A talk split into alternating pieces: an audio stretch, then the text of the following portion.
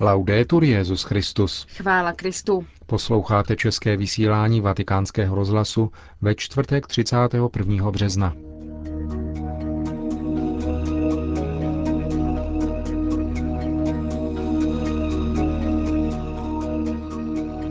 Papežská rada pro mezináboženský dialog zaslala poselství k buddhistickému svátku Vesak.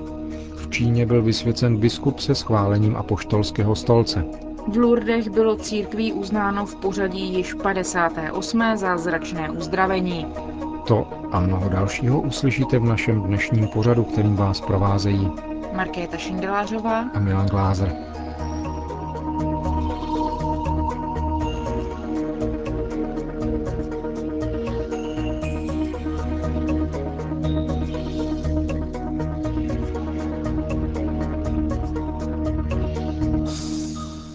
Zprávy vatikánského rozhlasu. Vatikán.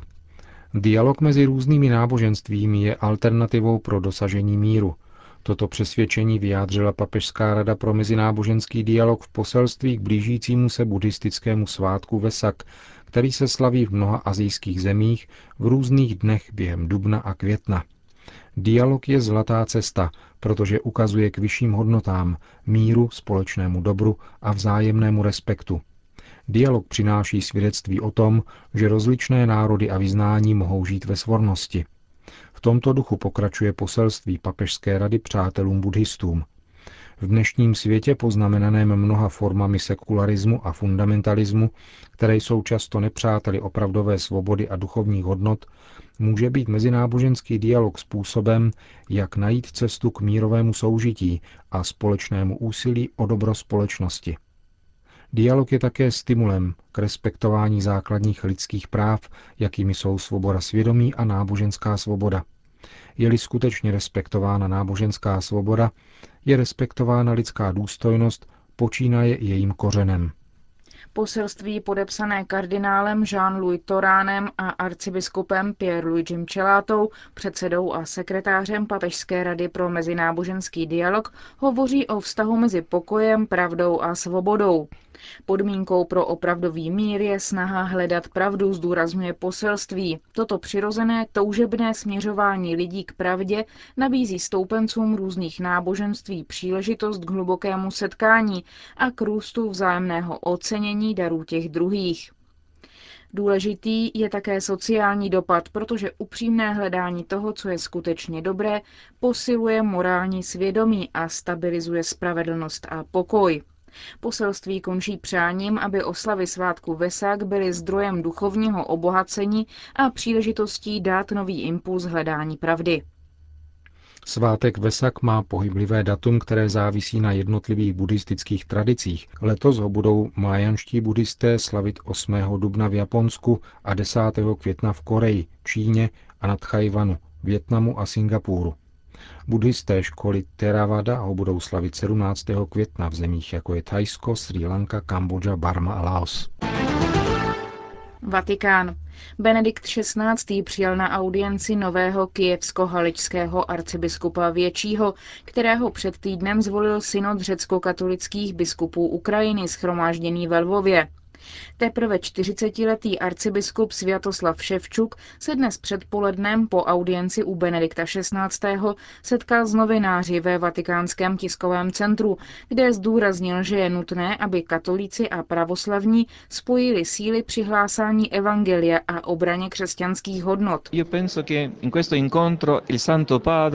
Myslím, že toto setkání se svatým otcem ukázalo charisma Petrova nástupce. Utvrdil mě ve víře. Bylo velmi emotivní, jak mě podpořil v mém novém poslání a dal mi důvěru. Jaké úkoly leží před řecko-katolickou ukrajinskou církví? Nová evangelizace, jednota křesťanů a také sociální služba, kterou naše církev koná v Ukrajině a po celém světě. Když vás papež zdravil při generální audienci, zdůraznil význam jednoty. Ekumenický dialog je na Ukrajině skutečně důležitý důležitý. Boží služebník Jan Pavel II., který už brzy bude blahoslavený, prohlásil, že Ukrajina je laboratoř ekumenismu. My v téhle práci, v tomhle poslání pokračujeme a vidíme, že naše účast na dialogu katolické církve s pravoslavnými a východními církvemi může být užitečná. Říká nový kijevsko-haličský arcibiskup Sviatoslav Ševčuk. Vatikán. 19. března přijela papežská komise pro městský stát Vatikán nový zákon o autorských právech textů církevního magistéria. Předešlý zákon z roku 1960 byl přizpůsoben nově vzniklým formám komunikace, zejména internetu. Nadále platí, že texty církevního magistéria lze šířit volně, avšak nikoli za účelem ekonomického zisku. Lze je volně stahovat také z internetu a šířit, avšak není dovoleno je upravovat či měnit. V takovém případě má svatý stolec právo požádat o jejich opravu nebo stažení z oběhu.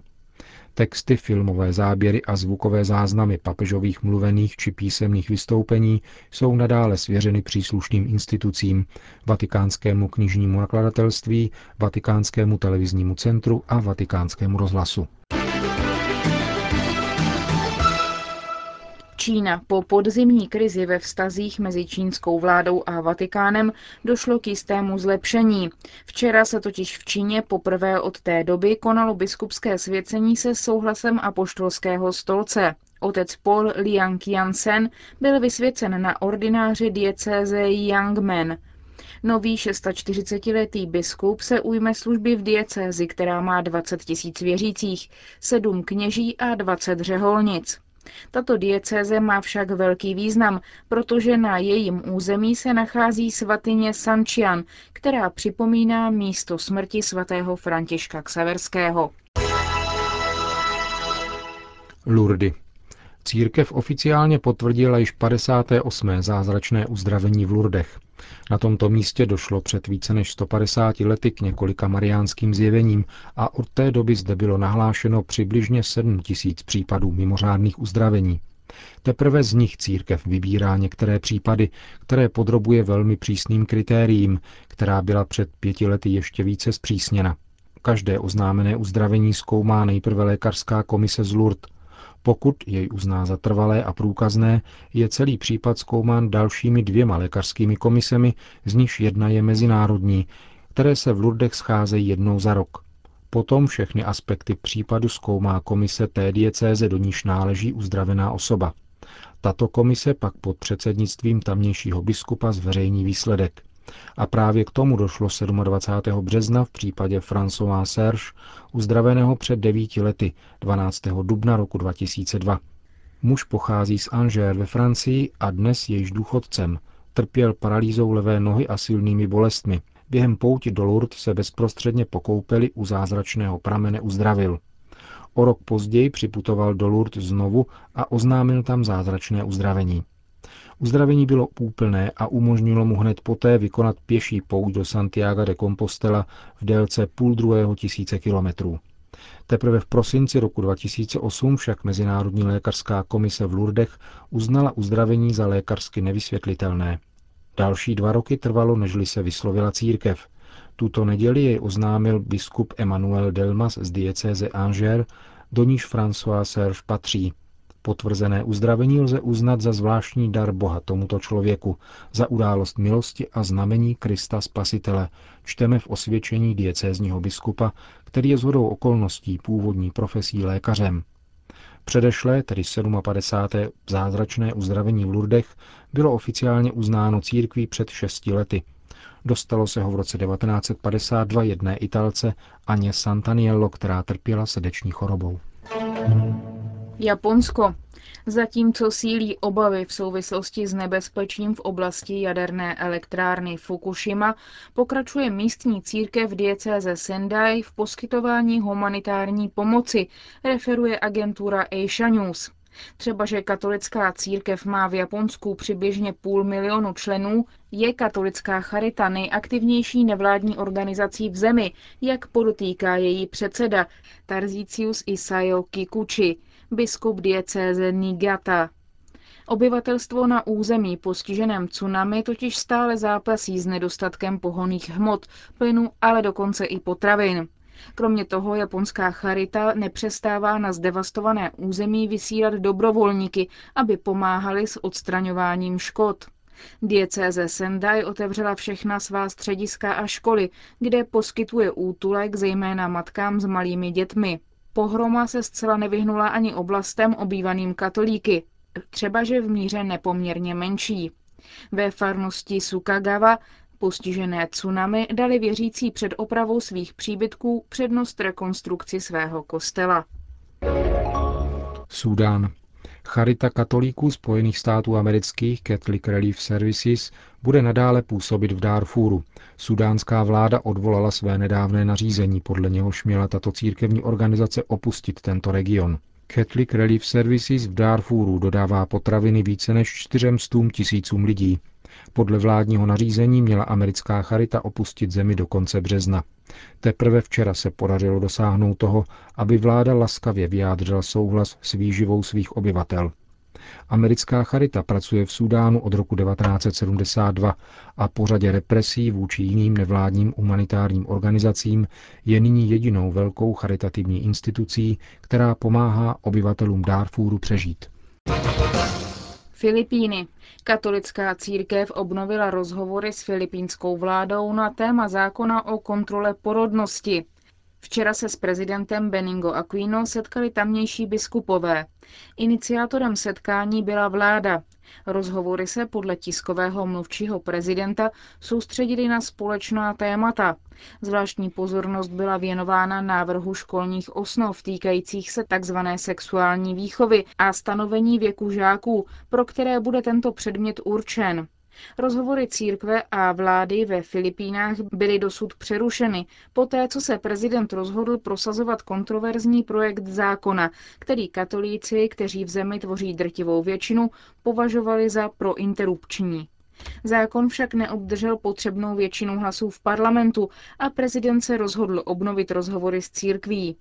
Místní komentátoři upozorňují, že zákon o kontrole porodnosti je fiktivním lékem na konkrétní problémy Filipín. Namísto toho by vláda měla zvažovat řešení konkrétních problémů rodin, potýkajících se s chudobou. Ve školách je třeba zaměstnat spíše normální učitele než vychovatele sexuální výchovy. Státní školy na Filipínách dlouhodobě trpí nedostatkem finančních prostředků. Moskva. Ruská pravoslavná církev oznámila, že finančně podpoří každou ženu, která odmítne interrupci plánovanou z důvodu špatné ekonomické situace. Prohlásil to šéf synodního informačního odboru moskevského patriarchátu Vladimír Legojda. Církev se svými zkušenostmi získaných krví a potem je připravena finančně pomáhat těhotným ženám v těžké životní situaci, aby nezabíjeli své děti, řekl Vladimír Legojda. Připomněl lednovou iniciativu moskevského patriarchy Kirila, který navrhnul vládě plán zlepšení rodinné politiky. Součástí tohoto plánu je zákaz financování interrupcí ze státního rozpočtu. Každá žena, která chce podstoupit tento zákrok, by měla mít povinnost obdržet vyčerpávající informace o škodlivých účincích této vražedné procedury. Jakékoliv nabízení interrupce ze strany odborného personálu má být odstraněno. Žena, která požádá o interrupci, by měla další dva týdny čekat, než přijme definitivní rozhodnutí podstoupit zákrok. V této době by měla mít možnost využít konzultace psychologa a duchovního v příslušném centru rizikového těhotenství. Ruská pravoslavná církev, zdůraznil šéf informačního odboru moskevského patriarchátu Vladimír Legojda, usiluje o to, aby návrh patriarchy Kirila byl plně realizován.